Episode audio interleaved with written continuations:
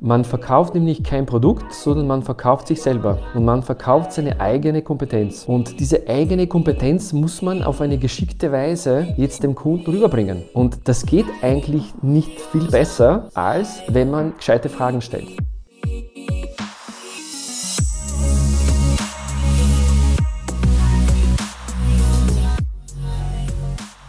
Herzlich willkommen bei Deal, dein Podcast für B2B-Sales von Praktikern für Praktika. Als ich vor zwei Jahren den Deal-Podcast ins Leben gerufen habe, war es vor allem aus einem einzigen Grund. Um anderen Sellern, anderen Verkäufern, anderen Menschen im Feld die Möglichkeit zu geben, von anderen zu lernen. Und ich weiß nicht wie du, aber ich habe damals vor elf Jahren meine Sales-Karriere gestartet und habe sehr viel Feedback bekommen von meinem eigenen Trainer, Coach, Mentor und Manager. Und trotzdem habe ich mich immer wieder gefragt, was andere gute Verkäufer in anderen Unternehmen besonders gut machen.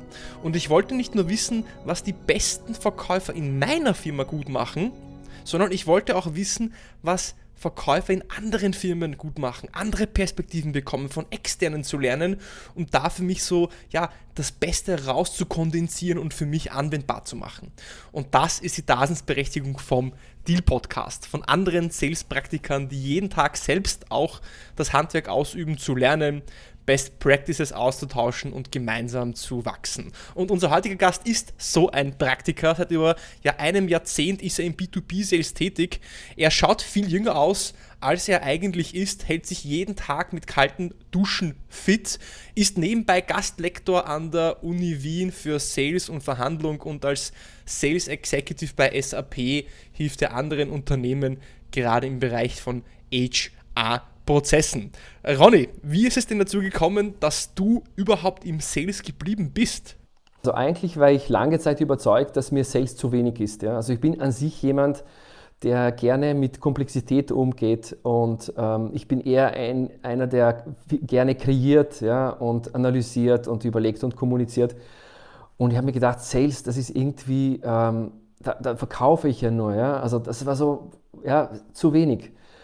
Und dann hatte ich aber die, ich hatte also eigentlich etwas, was ich dir wahrscheinlich noch nicht erzählt habe oder was du nicht weißt. Ich, ich hatte eine Finanzkarriere. Ich war bei, bei, bei einem Telekom-Unternehmen im Finanzbereich tätig und ich habe festgestellt, äh, die Zahlen sind zwar cool, aber das ist mir auch zu wenig. Ja? Und dann äh, hatte, hatte ich eine Pause und ich habe zufällig damals einen äh, Headhunter getroffen, am Flughafen sozusagen, und ähm, habe gesagt, hey, äh, ich bin jetzt sozusagen frei auf der Suche nach einer neuen Challenge. So bin ich. Ja. Ich habe mich kurz beschrieben. Es war so ein Elevator-Pitch, äh, unbewusst. Ja. Und der hat gesagt, ja, das klingt aber sehr spannend. Äh, wir hätten einen Job für dich. Ja. Und, und dann dachte ich, cool, jetzt bin ich gespannt, was er sagt. Ja. Und er sagte, komm zu uns. Ja. Da wirst du Spannendes lernen und vor allem du wirst verkaufen können und gleichzeitig auch interessante Leute interviewen können. Und so ist es geworden. Und das war für mich eine extrem lehrreiche Zeit.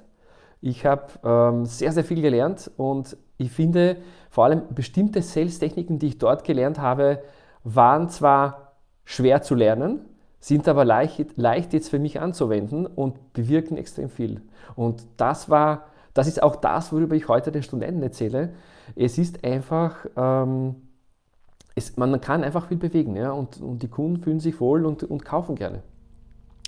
Das heißt, sehr spannend. Das heißt, du hast ja eigentlich am Anfang gesagt, okay, Verkauf ist mir zu simpel, zu einfach, ich brauche was Komplexeres, vielleicht auch was Analytischeres. Ja. Was sind denn dann diese Sales-Techniken gewesen, die du im Executive Search, im Headhunting äh, gelernt hast, die dich eines Besseren belehrt haben, die du jetzt auch anderen genau. beibringst?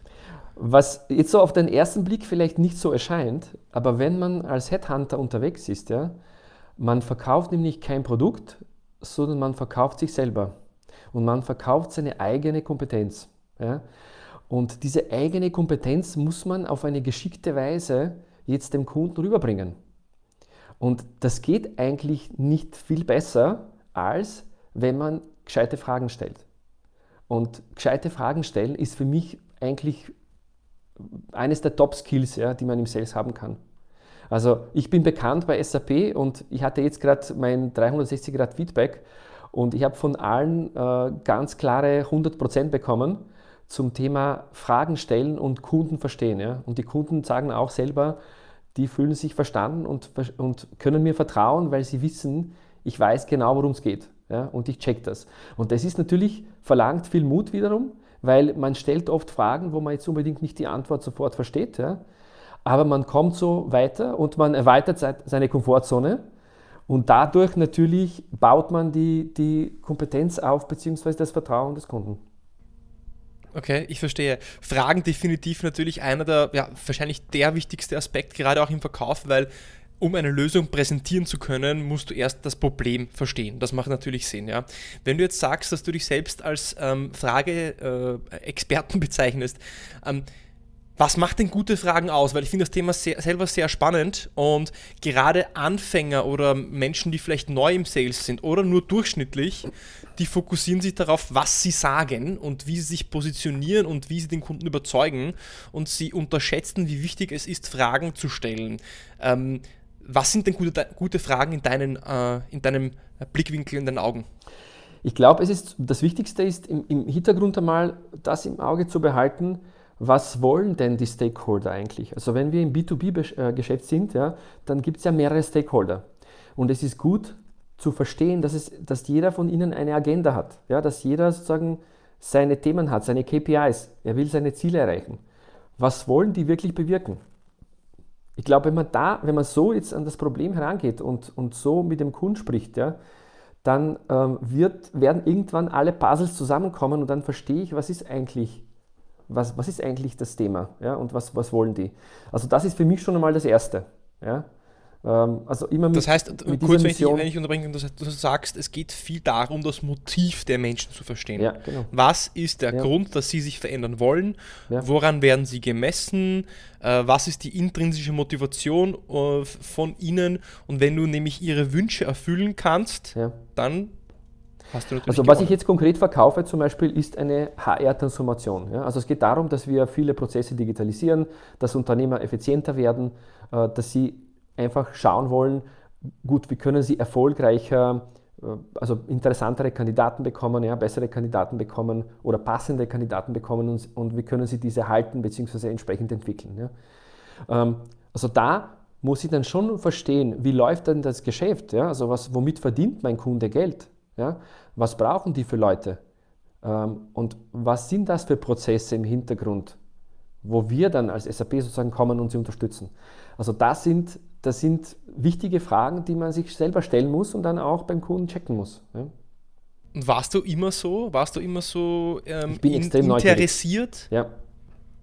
Oder das gab es da irgendwie einen Moment in der Karriere, wo du gesagt hast, ah wow, okay, ähm, jetzt ist mir das Licht aufgegangen? Nein, sondern ähm, ich kenne das so, schon seit aus meiner Kindheit. Ja. Also ich war immer sehr neugierig und warum war eigentlich die häufigste, häufigste Frage von mir.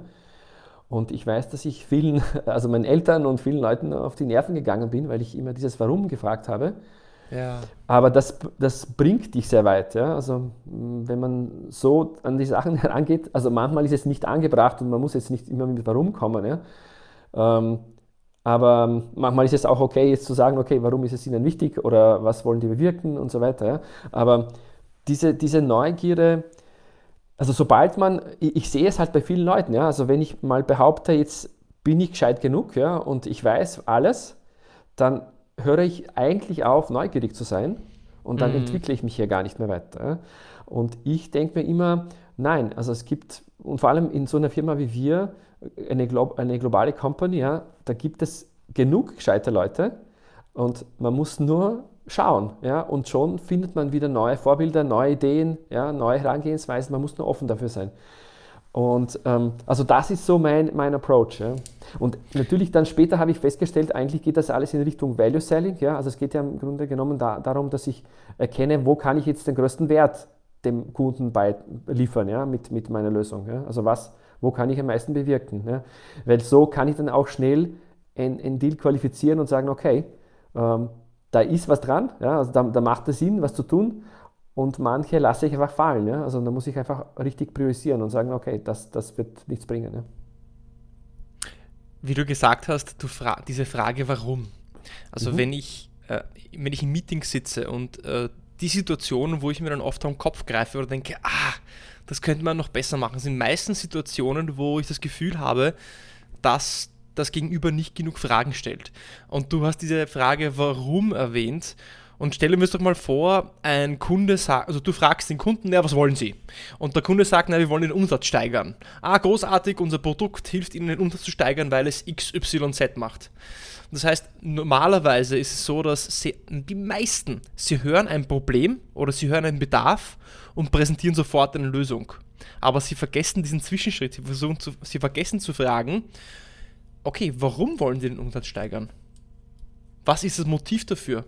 Warum haben sie vielleicht gerade zu wenig Umsatz? Warum ist der Grund dafür, dass sie sich verändern wollen? Und erst wenn du eben so wie, wie so eine Zwiebel, die Schalen der Zwiebel abschälst und erst wirklich zum Kern kommst, kannst du dich dann auch differenzieren vielleicht von anderen Anbietern, weil du vielleicht eine Lösung präsentierst, einen anderen Blickwinkel präsentierst, an den der Kunde noch gar nicht gedacht hat.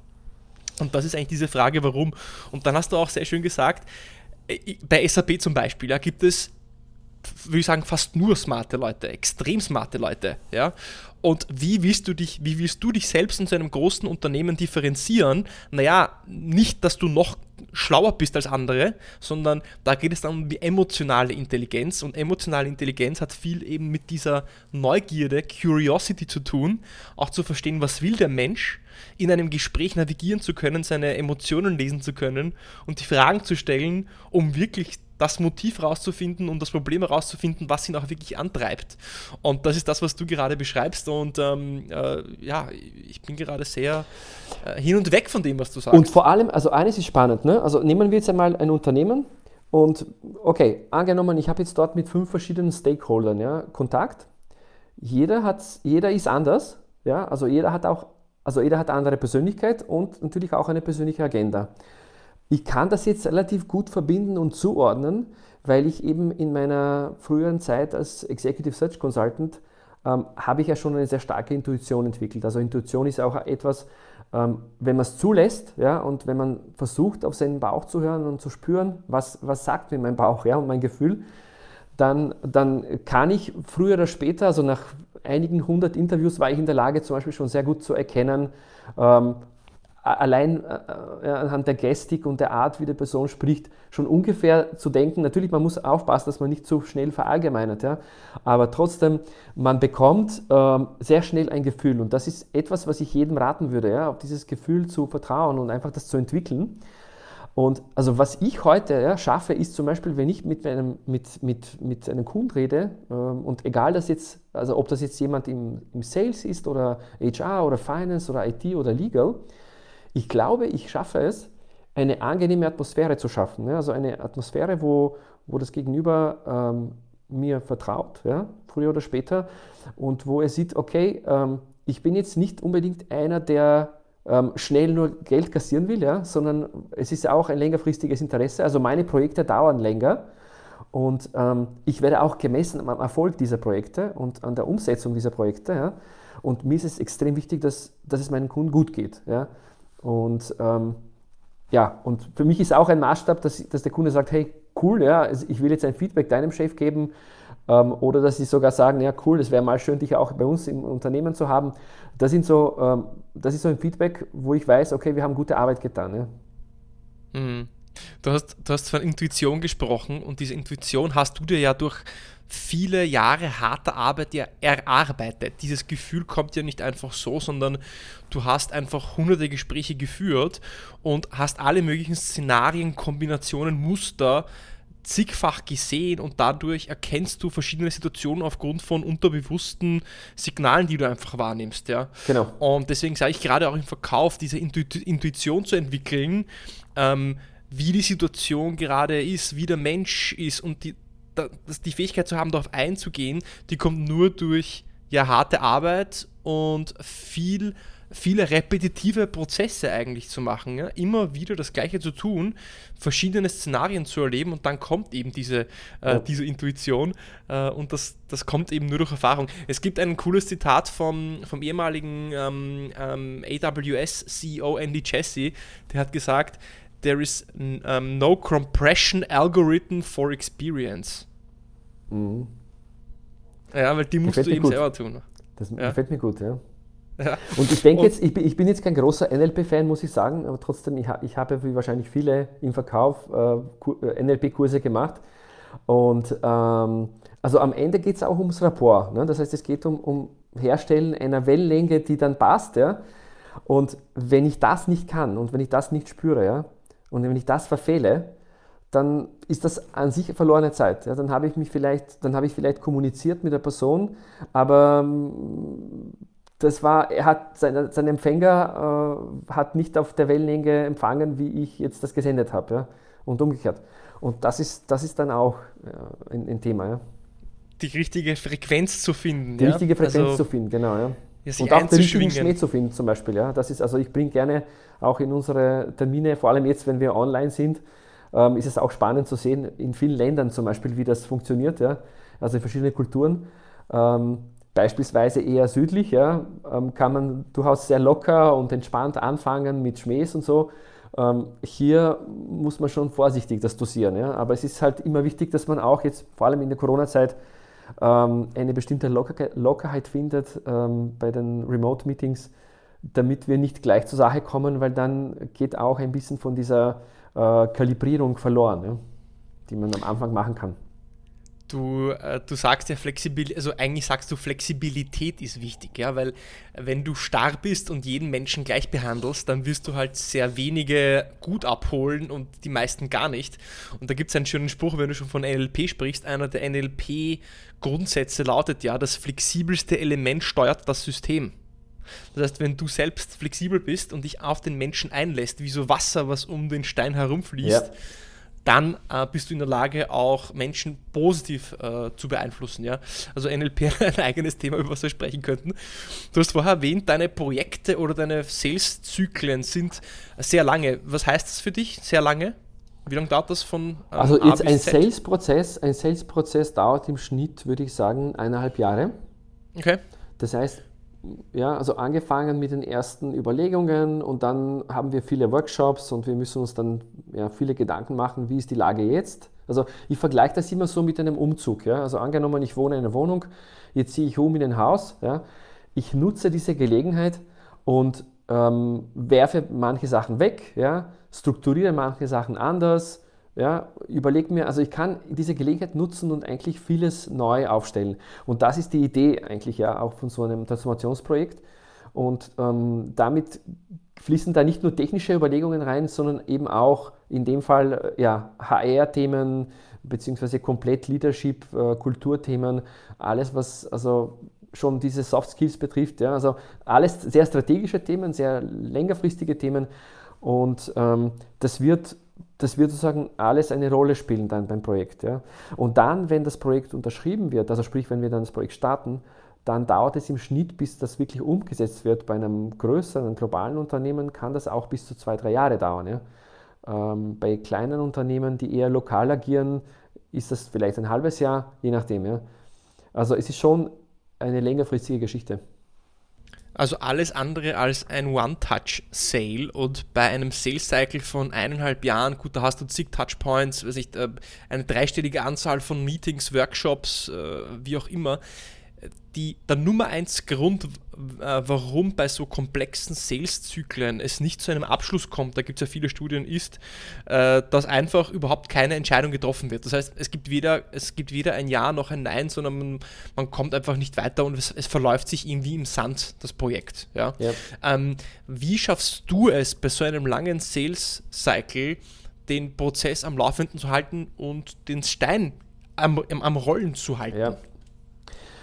Also ich bin eher einer, der auch unter den Kollegen eher als optimistisch gilt. Also sprich, die Lage kann schon sehr schlimm sein und ich sage, na, wir geben nicht auf, wir kämpfen weiter. Ja? Und wir schauen einfach, wir machen das Beste draus. Ähm, das kann sich dann manchmal, äh, ja, also kann zu kleinen Reibungen führen, ja, weil ich noch immer darauf bestehe, wir machen was, obwohl die anderen schon glauben, na, das macht jetzt keinen Sinn mehr. Ähm, aber ich, ich laufe sehr gerne hinter, hinter der Straßenbahn. Ja? Und äh, selbst wenn ich ein Drittel der Fälle äh, erfolgreich bin ja, und äh, die Straßenbahn noch erwische, denke ich, macht es Sinn, der, hinter der Straßenbahn zu laufen. Ja? Und so sehe ich das auch bei den, bei den Deals. Ja? Aber wichtiger ist, glaube ich, am Anfang schon den Deal zu qualifizieren und zu überlegen, okay, was ist eigentlich wirklich die Absicht? Was ist die Story? Ist die Story wirklich konsistent? Ja? Weil ähm, das muss, also die Story muss konsistent sein. Und das kann ich jetzt nicht so leicht erklären, aber ich kann es im Prinzip jetzt ein bisschen abstrakter erklären. Ja. Für mich muss einfach die Story passen, das, was, die, was alle Stakeholder erzählen. Ja. Und, und wie das Ganze aufgebaut ist. Ja. Also jetzt von den Motiven, ist Budget da? Ja. Äh, geht sich das zeitlich aus? Ja. Haben die wirklich ihre Pains oder ist es nur ein Nice to have und vielleicht möchte jemand nur was Cooles haben, aber hat gar kein Geld dafür? Ja. Das, sind, also das muss alles konsistent sein. Und wenn ich das spüre, dann, ähm, dann, dann macht es Sinn, daran zu arbeiten. Ja? Also qualifizieren ist definitiv ein, ein, ein, ein, wichtiges, ein wichtiger Prozess und das muss man immer wieder machen ja? und immer wieder challengen. Und wir haben ja dafür auch unsere Forecast Calls intern wöchentlich, wo wir uns eben diese Frage stellen und gemeinsam dann überlegen. Ja?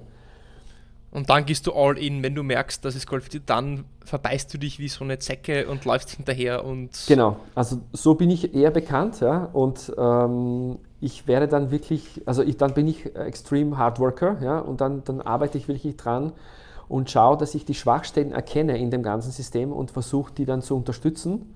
Also es geht schon darum, dass ich jetzt, also ich bin unter anderem auch Segler zum Beispiel und beim Segeln ist es immer wichtig, also wenn wir jetzt wirklich äh, bei, einem, bei einer Regatta sind, ja, dann müssen wir schauen, haben wir irgendwo Probleme, gibt es Schwachstellen, ja, dann muss ich dort unterstützen. Und das muss ich erkennen. Wer hat jetzt Probleme? Wer könnte Unterstützung brauchen? Die hole ich dann von woher. Ähm, so, so kann man das Ganze dann ähm, zum Ziel bringen. Ja? Mhm. ja, sehr spannend. Ich denke, dass, ähm, dass gerade ja bei so einem Qualifizierungs- ähm, Modell sehr viele verschiedene Ansätze möglich sind. Was für ein Modell nutzt denn du? Nutzt du Band oder Medic oder nutzt du einfach dein Bauchgefühl oder hast du eine Struktur? Also es ist sehr viel von dem äh, ist, ist mein, mein Bauchgefühl. Ja? Also einfach durch die Gespräche, die ich äh, geführt habe mit den Stakeholdern, äh, erkenne ich, okay, wie, wie, stark sind die dran? Ist da wirklich, äh, kann man da wirklich was holen? Ja? Und sonst, wir haben eine ja, eine Struktur, an die wir uns halten. Ja, und wir fangen an eigentlich mit dem Compelling Event, das was das Wichtigste ist. Also warum sollte der Kunde das jetzt gerade machen und wenn sie, nicht, wenn sie es nicht machen, was passiert dann? Ja? Und schauen uns dann eigentlich die ganzen äh, strategischen Value Drivers, ja, gibt es also äh, eben ein, ein, Fit, ja, also können wir sozusagen Value beitragen, zu dem verstehen wir wirklich die Probleme des Kunden und können wir mit unserer Lösung was beitragen das, sind, das sind so die wichtigsten Kriterien. Ja? Ähm, und dann natürlich mhm. auch Partnernetzwerk, können wir das so implementieren, wie, wie wir uns das gedacht haben. Plus ähm, in jedem Land haben wir natürlich auch andere Konkurrenz. Das ist auch wichtige wichtige Frage. Ja? Können wir, also ich kann zum Beispiel in Österreich ganz anders, gewinne ich ganz anders als in einem anderen Land, wie zum Beispiel Kroatien. Ja? Ähm, auch die Art, wie die Entscheidungen getroffen werden, ähm, ist, kann man natürlich kann man natürlich auch einigermaßen beeinflussen. Ja? Also da bin ich zum Beispiel gerne auch bereit, den Kunden ein bisschen zu coachen. Und ähm, wenn ich sehe, dass sie jetzt gerade die, die bestimmten Vorteile nicht erkennen, versuche ich ein bisschen mehr Struktur in den ganzen Sales-Prozess zu bringen, ja? für alle Beteiligten dann. Ja? Ähm, und ich weiß, das hat an sich dann für mich schon, gibt mir dann äh, mehr Erfolgschancen. Ja? Mhm, okay. Ähm, ich nutze sehr gerne das Bandmodell, also, ähm, also eine adaptierte Version vom Bandmodell, sagt ihr das was? Budget, hm. Authority, Needs und Timeline. Klingt, so ungefähr. Klingt, klingt bekannt, ja. Ist jetzt also bei uns nicht so strukturiert, macht aber Sinn. Ich, ja ich sehe das, ich sehe da, also eigentlich wirst du wahrscheinlich die gleichen, genau die gleichen Dinge verstehen wollen. Also das erste ist natürlich, äh, gibt es ein Budget, ja, äh, gibt es ähm, eine Authority, die dahinter ist, auch, also Executive irgendwie, ähm, äh, hier, ähm, Executive Buy-in Sponsorship, so nennt sich das. Ähm, N für Need, gibt es wirklich einen Bedarf äh, oder ein Problem, Bedarf slash Problem und T, Timeline, gibt es ein Compelling Event, ja, gibt es einen Grund für eine Veränderung. Und das Spannende ist, wenn ich dieses Jahr reflektiere, für mich war es jetzt eineinhalb Jahre AWS, also hochkomplex, äh, Infrastruktur, natürlich verkauft, auch sehr lange Sales Cycles natürlich. Mhm. Und alle Prozesse, alle Sales-Züge, alle Opportunities, die nicht funktioniert haben, die sich im Sand verlaufen haben, Sand verlaufen haben, aus einem einzigen Grund und das, weil es kein compelling Event gab. Der, der Mehrwert war da, sie haben den Vorteil gesehen, Projekte in der Cloud umzusetzen, aber es war kein, kein Grund da, um es jetzt umzusetzen. Kein innerer Druck, sei es vom Markt, sei es von Wettbewerbern, sei es von Kunden, sei es von sei veralteter Hardware oder, oder Kostendruck. Ja. Wenn kein compelling Event da ist, dann wird das Unternehmen, selbst wenn sie es gut finden, was du machst und deinen Mehrwert sehen, nicht ähm, weitermachen oder keine Veränderung anstoßen, weil Veränderung ist immer mit Schmerz verbunden. Man möchte eher den Status quo behalten, weil es sehr viel Energie bedarf, um Dinge umzustellen. Und dieses Compelling Event ist tatsächlich so der, der Key-Aspekt in der Qualifizierung vom Prozess.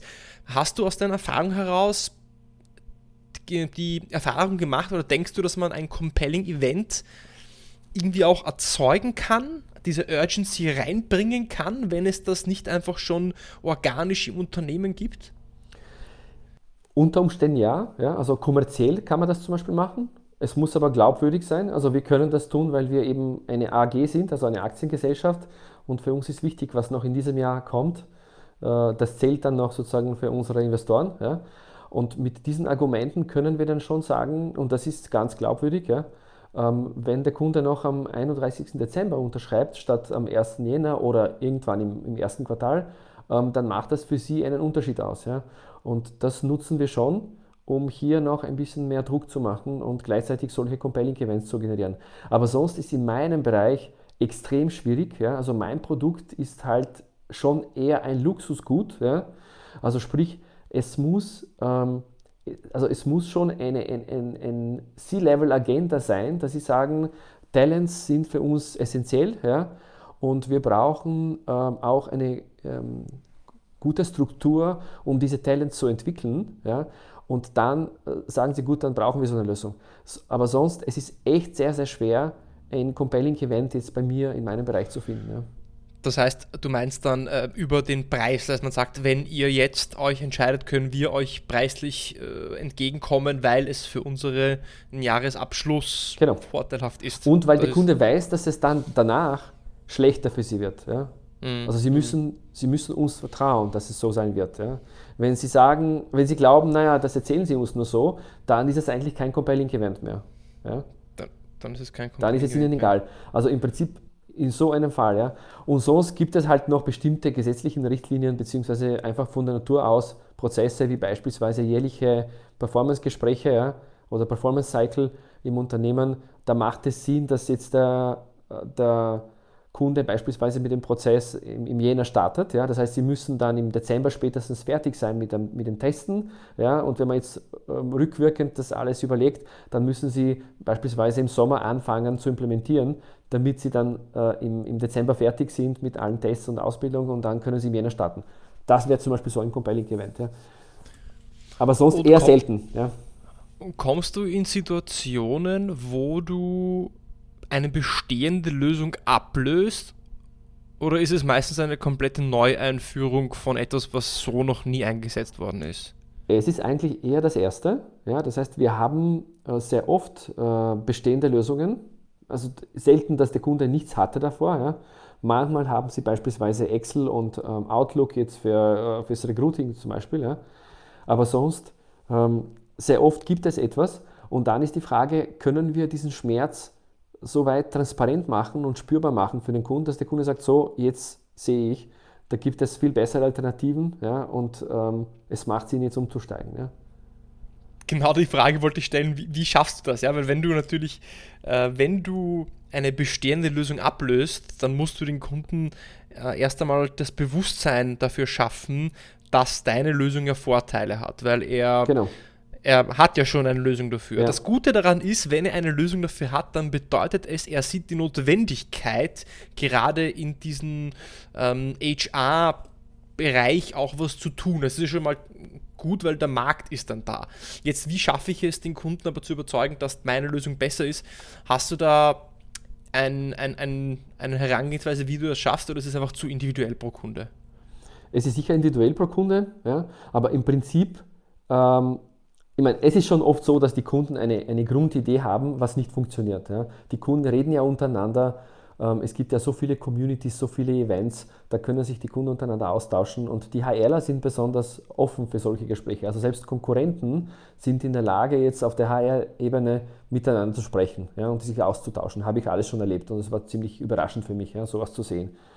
Ähm, wenn das nicht ausreicht, ja, dann natürlich durch die Gespräche, also angenommen, ähm, ich habe jetzt noch immer PlayStation 1 ja, und du hast schon PlayStation die neuere Version und wenn du mir dann lang genug von deiner neuen Playstation erzählst, werde ich dann irgendwann neugierig sein und werde sagen, hey, do, spielen wir doch mal zusammen, zeig mir mal, was die kann. Ja? Und dann irgendwann ähm, wird das so cool sein, wird das für mich eine neue Realität sein und ich will dann die alte nicht mehr akzeptieren und denke dann nur über die neue Lösung nach. Ja? Und das ist, ist halt so. Ja? Es gibt ja viele, also heute die, die, die Millennials oder die, diese Generation, neue Generation, die sind gewohnt mit Facebook und, und TikTok und alles Mögliche, was es jetzt gibt, ja, umzugehen.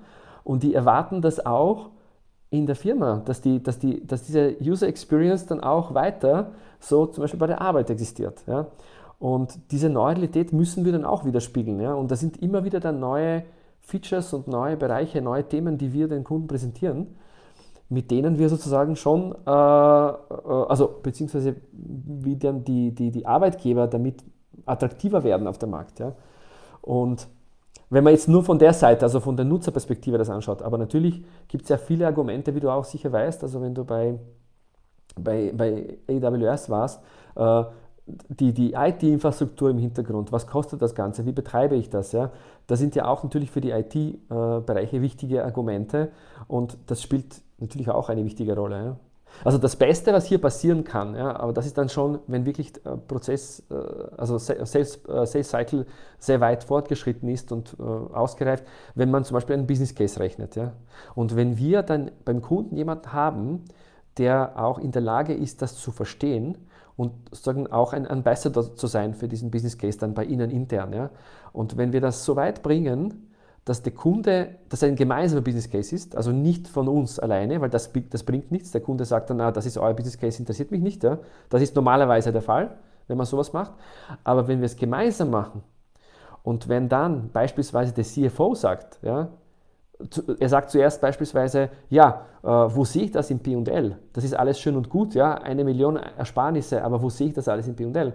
Und wenn man es dann in die Tiefe geht und wenn man es dann entsprechend runterbricht und wenn der CFO sagt, okay, das kaufe ich jetzt ab, ja, das ist für mich jetzt greifbar, dann ist es für mich so top. Ja, also dann weiß ich, wir haben gute Arbeit geleistet, weil dann wissen wir auch, dass der Kunde es wirklich verstanden hat, auch finanziell sozusagen die, die, die, die Vorteile zu erkennen und zu bewerten. Und das ist, das ist dann spitze. Ja. Wobei das auch natürlich Kunst ist.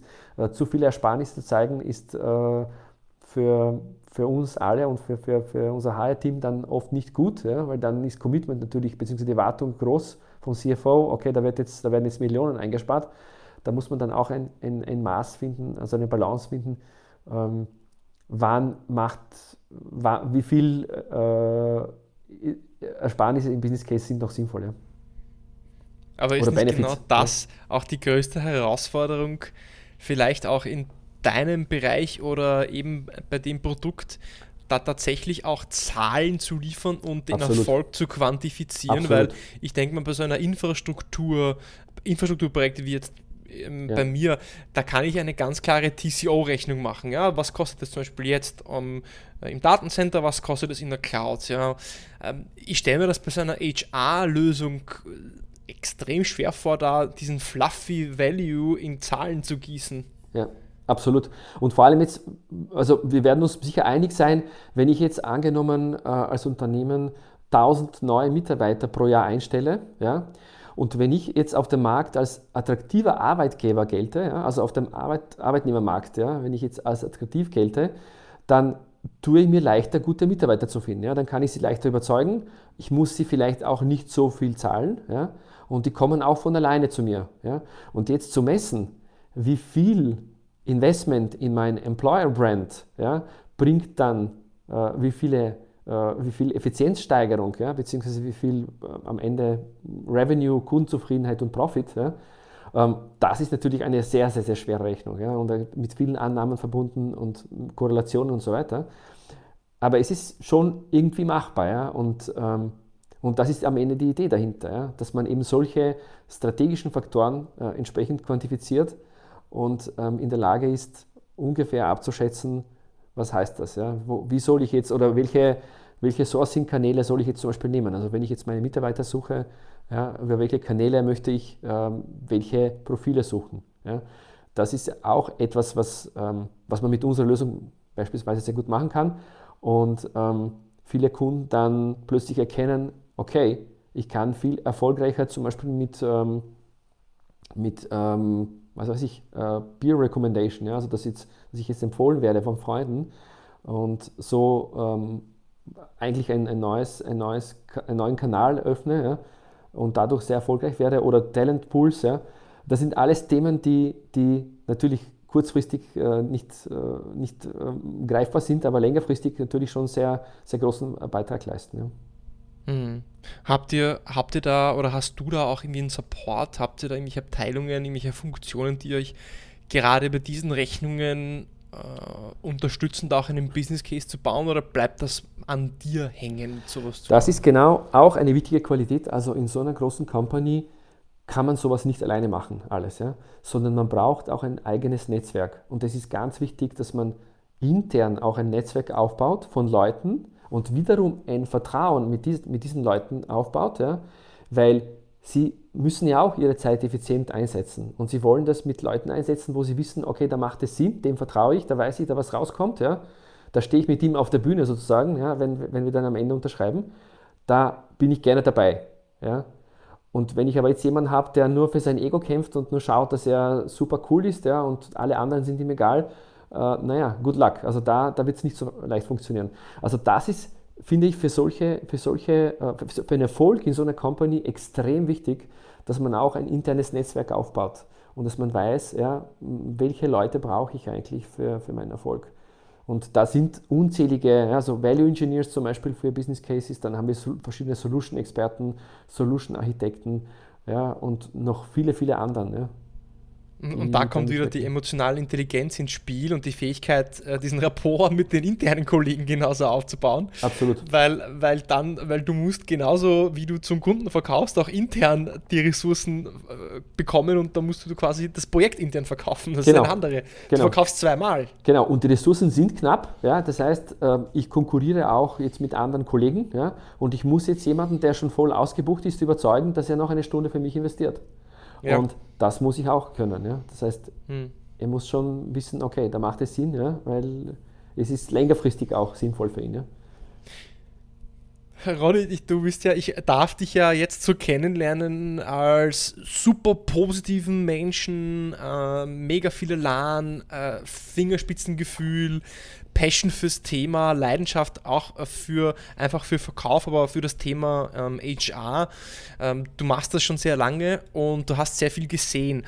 Was ist denn für dich mit deiner Erfahrung ähm, trotzdem auch das Herausforderndste im Moment noch an deiner Tätigkeit im Verkauf? Ich denke, das Herausforderndste ist noch immer richtig zu priorisieren. Ja. Es sind, das ist immer die Challenge, ja. es sind so viele Themen, es sind so viele Kunden, also es sind so viele Bälle in der Luft, ja, die ich jongliere eigentlich. Übrigens, jonglieren ist auch eine gute Tätigkeit, das habe ich auch gelernt vor zehn Jahren, ähm, mal Fokus zu, zu generieren, ähm, ist eigentlich eine tolle Pause. Fünf Minuten kann man schnell lernen. Also, und apropos jonglieren jetzt, ja, also wenn man so viele Bälle in der Luft hält, denke ich, ist eigentlich immer die Frage, gut, wie investiere ich jetzt meine nächste Stunde am besten? Ja? Ähm, was muss ich verändern? Wie, wie, also wie, wie gehe ich einfach mit meiner Zeit um?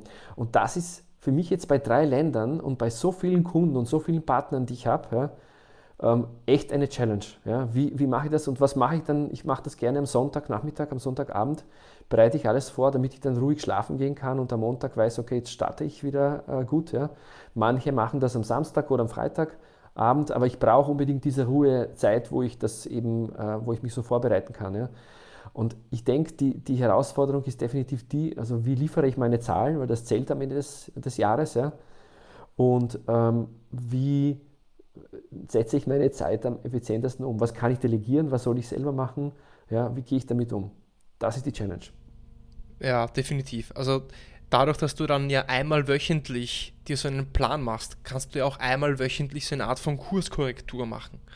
Wenn ich das nur einmal im Monat mache oder alle drei Monate oder einmal in sechs Monaten oder wenn ich das gar nicht mache und mich einfach am Montag hinsetze und einfach mal meine E-Mails öffne, dann werde ich ja einfach von den Gegebenheiten einfach drifte ich einfach ab und mache das, was am nächsten, wer am lautesten schreit, ja, und verliere meine eigene Priorität. Und gerade im Verkauf, meine Zeit ist ja dein wertvollstes Gut. Und wie setzt du diese ein? Und bevor du irgend, also meine, mein Best Practice ist, bevor ich irgendwas mache, bevor ich eine meinen Laptop öffne, setze ich mich hin und nehme auch einen Block und schreibe mir auf, was will ich heute erreichen. Also nicht, was will ich machen, sondern was will ich erreichen. Und erst dann lese ich zum Beispiel E-Mails. Also äh, um sich selbst zu disziplinieren und dann auch zu, Dinge runterzustreichen und zu schauen, bin ich da on track. Also, also ganz, ganz wichtig, ja. Und das machen, glaube ich, sehr wenige, erschreckend wenige Leute, ja. Also mir ist zum Beispiel auch wichtig, ich bin äh, relativ viel unterwegs, ähm, jetzt eben Richtung Slowenien, Kroatien, fahre dann zu meinen Kunden und dann weiß ich, dann habe ich drei, vier Stunden Zeit. Ja. Und ich plane dann, also ich habe meine eigenen Listen, ähm, die ich dann, also To-Do-Listen bzw. Call-Listen, ja, die ich dann ähm, am Handy abrufen kann und da kann ich dann während der Fahrt ähm, weiß ich einfach, welche Leute möchte ich anrufen. Ja? Und ich priorisiere das sogar. Also ich mache dann am Sonntag eben diese Übung und überlege mir, okay, was sind jetzt meine Prioritäten, welche Leute möchte ich alles anrufen. Ja? Und dann habe ich immer so eine Liste von 20, 30 Leuten ja? und ähm, bin immer bereit, diese Zeit dann auch effizient zu nutzen. Ja? Ähm, und ja, also irgendwie muss man sich in Ruhe diese Struktur ähm, vorgeben und, und, und, und sich selber auch challengen. Ja? Sonst geht man runter, weil ähm, es sind, es sind äh, anspruchsvolle Prozesse, Sales-Prozesse und ähm, ich darf eigentlich nicht, nichts vergessen, weil sonst, wenn es zu spät ist, dann ist es zu spät. Also wenn ich mich committe, dass ich was close in dem Quartal, ja, dann, dann ist klar, was da alles zu tun ist. Ja, und, und alles braucht Zeit und ich muss mir dann überlegen, wie viel wird der Kunde brauchen für diesen Schritt, wie viel brauche ich ja, oder wir als Organisation. Und das sind alles Themen, die man in Ruhe überlegen muss. Ja bis dann vielleicht irgendwann auch die Erfahrung kommt und dann bin ich von alleine schon, ähm, dann, dann, dann, kann ich schon sehr schnell einschätzen. Ja. Was ich mir da so ein bisschen mitnehme von dem, was du jetzt gesagt hast zum Schluss, ist, dass ähm, es auch wichtig ist, äh, zu wissen, zu was du, was, was du nicht tust. Also was tue ich nicht, weil das, was ich nicht tue, das gibt mir die Zeit, um das zu tun, was wirklich zählt. Und ähm, was für Deals oder was für Unternehmen priorisiere jetzt äh, priorisiere ich auch jetzt zum Beispiel nicht. Und da gibt es ja dann von Konfuzius diesen tollen Spruch, who fails to plan, uh, plans to fail. Ähm, und genau deswegen ist dieser Plan, diese Prioritäten so wichtig. Ähm, Ronny, äh, zum Abschluss, alle meine, alle meine, ich wollte sagen, alle meine Kunden, alle meine Gäste, alle meine Gäste bekommen von mir zum Abschluss so drei Fragen gestellt. Ich nenne sie auch manchmal die Rapid, Rapid Three Questions. Warum Rapid Three? Weil Einfach kurze, knackige Antworten auf drei kurze, knackige Fragen. Und diese Fragen, Ronny, möchte ich auch dir stellen, ähm, um nochmal vielleicht zusammenzufassen, äh, auch was dich ausmacht und was deine Philosophie ist. Und da wäre die erste Frage an mich, was hättest du gerne gewusst, äh, wie du mit dem Verkauf begonnen hast? Ja, erstens äh, hätte ich gerne gewusst, ähm, wie wie challenging eigentlich jeder Verkaufsprozess so sein kann und wie viele, äh, wie viele Skills und wie viele Künste eigentlich notwendig sind, ja, um, um so ein, ein Deal zu closen. Ja. Also wenn es jetzt um mehrere Millionen geht, dann denke ich mir, wow, ja, also was haben wir da bewegt? Das ist ja was Großes, also so viel Wert bringt das einen Kunden. Ähm, also das, das mal äh, äh, habe ich gar nicht erkannt am Anfang. Ja? Habe ich gar nicht erkannt und für mich war es immer so, Richtung Consulting zu gehen und so. Über, ja, also wie gesagt, Komplexität. Aber ich sehe eigentlich hier, löse ich ja mit dem Kunden gemeinsam diese, diese Komplexität. Und für mich war das, äh, also das einmal besser kennenzulernen, ähm, wäre, sicher, wäre sicher nicht, ähm, nicht schade gewesen. Ja? Ähm, sonst eigentlich war es mir gar nicht bewusst, dass ich ein so guter Seller werden kann. Ja, ich hab, mir war es nicht bewusst, dass meine Neugierde so ein, ein Skill ist ja, und dass das eigentlich auch in der Lage sein, äh, zum Beispiel in der Lage zu sein, einem Menschen viel zuzuhören, also lange zuzuhören ja, und nur Fragen zu stellen und zu erkennen, okay, indem ich die Fragen stelle, führe ich ja das Gespräch. Auch wenn ich nur 2% der Zeit rede ja, und der, das Gegenüber 98% der Zeit. Aber das zu erkennen ja, und zu wissen, okay, eigentlich habe ich super gute Skills dafür, die ich nur nicht erkannt habe. Ja. Und also diese, diese Erkenntnis war für mich zum Beispiel auch sehr, sehr spannend. Ja. Und also ich hatte eben in der Zeit, als ich Headhunter war, hatte ich einen super Chef und der war wirklich so einer, der war in der Lage, bei einem guten Verkaufsgespräch wirklich 2% der Zeit zu sprechen. Ja. Und er hat einen CEO so viel reden lassen, aber er hat so geschickte Fragen gestellt, dass der CEO am Ende genau gewusst hat, der versteht mich genau richtig ja, und dem möchte ich den Auftrag geben. Ja. Und das versuche ich heute noch immer äh, umzusetzen. Ja. Und das sind so Sachen, man lernt das sehr lang, ja, also man braucht viel dafür. Ja. Aber, aber man ist da, damit, glaube ich, auf dem richtigen Weg. Ja. Und nicht so schnell zu urteilen, das finde ich auch wichtig. Also dass man nicht so schnell in, schon zur Lösung kommt, ja, sondern ähm, zuzuhören, zu überlegen und dann äh, entscheiden, ist, denke ich, wichtig. Und das sind so alles Sachen, die ich mit, erst mit der Zeit und mit Erfahrung gelernt habe. Das kann man nicht überspringen, wie du auch schon selber davor gesagt hast. Okay, was ist denn der beste Ratschlag, den du je bekommen hast? Da gibt es so viele und das habe ich mir eben überlegt. Also die, die, die, besten Ratschläge merkt man sich so gut. Ja, und zum Beispiel das mit den, mit den Fröschen war sicher gut. Ja, und ähm, es, gibt, es gibt so so viele, ähm, so viele coole Sachen. Also eben das mit, mit Zuhören, also da, da kann ich nicht genug sagen, ja, wie wichtig es ist, richtig zuzuhören. Ja, und jetzt nicht nur sachlich zuzuhören, sondern wirklich in der Lage zu sein, naja, was will mir die Person dann in Wirklichkeit sagen oder was spürt die Person dabei und gibt es dann vielleicht irgendwas zwischen den Zeilen noch, ja? Spüre ich was, ja? Also das sind so, das ist, finde ich, eine, eine Kunst, die man ewig lang lernen kann. Und ähm, das, sind, das waren so Ratschläge, wo ich dann gesehen habe, wow, also da gibt es viel Potenzial dahinter. Man muss offen dafür sein, mit offenem Herzen und offenen Ohren und Augen zuzuhören. Ja, dann, ähm, dann kann ich wirklich was bewegen und dann komme ich auch richtig an. Ja. Also ich bekomme oft das Feedback, dass ich sehr authentisch bin. Ich versuche mich immer auf die Person einzulassen und im HR-Bereich funktioniert das gut, weil die, die, die, die Leute, die im HR-Bereich arbeiten, auch sehr viel mit Menschen tun, zu tun haben und natürlich eine eine, würde ich jetzt schon behaupten, äh, überdurchschnittliche emotionale Intelligenz haben. Ja. Ich weiß, es ist eine mutige Aussage, aber ich würde sagen, also da sind Emotionen sind dort sicher sehr äh, gut verankert ja, und sind ein Thema. Ja. Auch natürlich im Sales äh, ist natürlich das auch ein Thema, aber muss man jetzt keine Vergleiche machen. Ja. Und die andere Seite der Münze, was ist denn der schlechteste Ratschlag, den du je bekommen hast?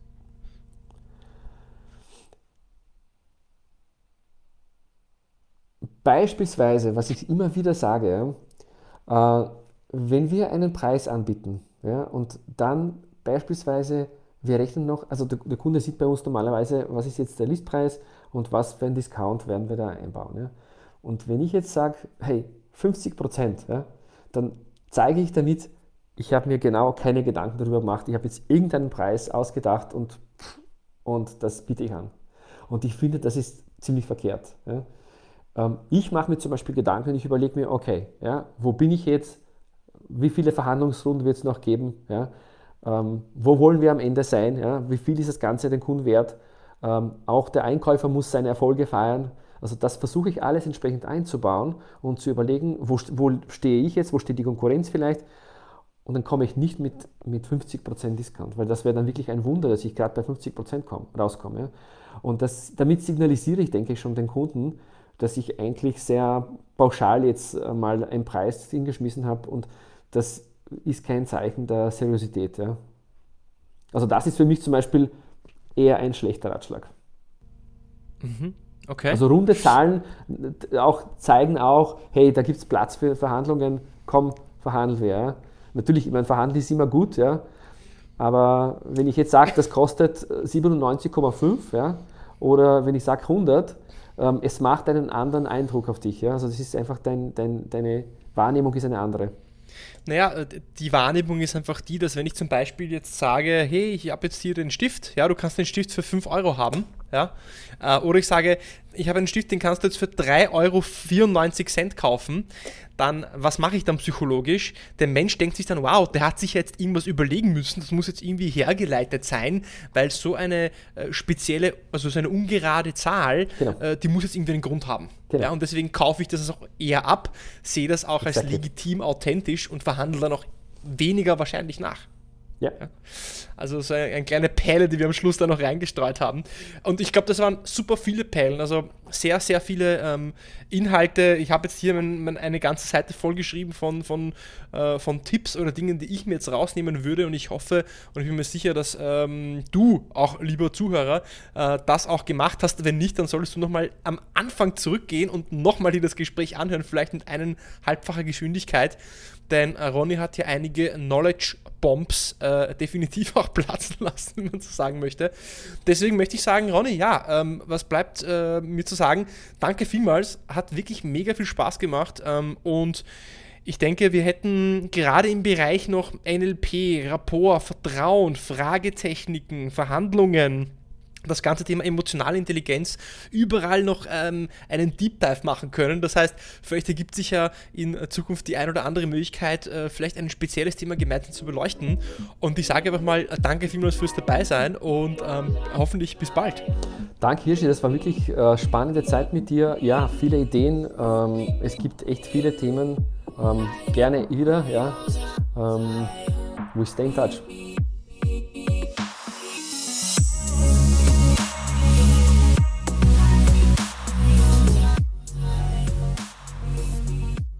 Das war also Ronny von SAP, der seine Best Practices aus seiner Sales-Karriere mit dir geteilt hat. Viele Eindrücke, viele Ideen, viele Nuggets. Ich hoffe, du hast ein paar Notizen gemacht oder das ein oder andere dir in den Kopf eingebrannt. Und für mich sind die zwei Dinge, die am meisten hängen geblieben sind von Ronnys Gespräch definitiv Punkt 1, äh, das Neugierde, Curiosity, eine, einge eine eingeborene, angeborene Fähigkeit sind aber auch eine Fähigkeit, die man entwickeln kann. Und gerade Neugierde ist im Vertrieb so wichtig, weil du neugierig danach sein musst, um mehr über den Kunden zu erfahren, mehr über seine Probleme zu erfahren, mehr über seine Motive zu erfahren. Und was verbunden ist mit mit Neugierde sind immer Fragen. Wenn du neugierig bist, dann wirst du Fragen stellen. Dann wirst du mehr Fragen stellen als jemand, der nicht neugierig ist. Und herauszufinden, was die Motive der anderen Person sind, und, und dann darauf aufbauend auch smarte Lösungen anzubieten, die dich abheben von der Konkurrenz, die dich differenzieren, sind der ja, der Schlüssel zum Erfolg. Spannendes Interview also direkt zum Einstieg in das neue Jahr. Wenn dir das Interview gefallen hat, dann abonniere auf jeden Fall mich auf Apple Podcast, auf Spotify. Mach doch einen Link oder einen Post auf LinkedIn. Teile es mit deinen Freunden und Kollegen, dass wir mit möglichst vielen, äh, ja, möglichst viele andere Hörer und ähm, Seller auch erreichen dieses Jahr. Ich freue mich auf das äh, nächste Gespräch, nächste Woche eine Single-Episode. Hab eine schöne Woche, guten Start weiterhin auch ins Jahr und bis zur nächsten Woche beim beim Deal Podcast.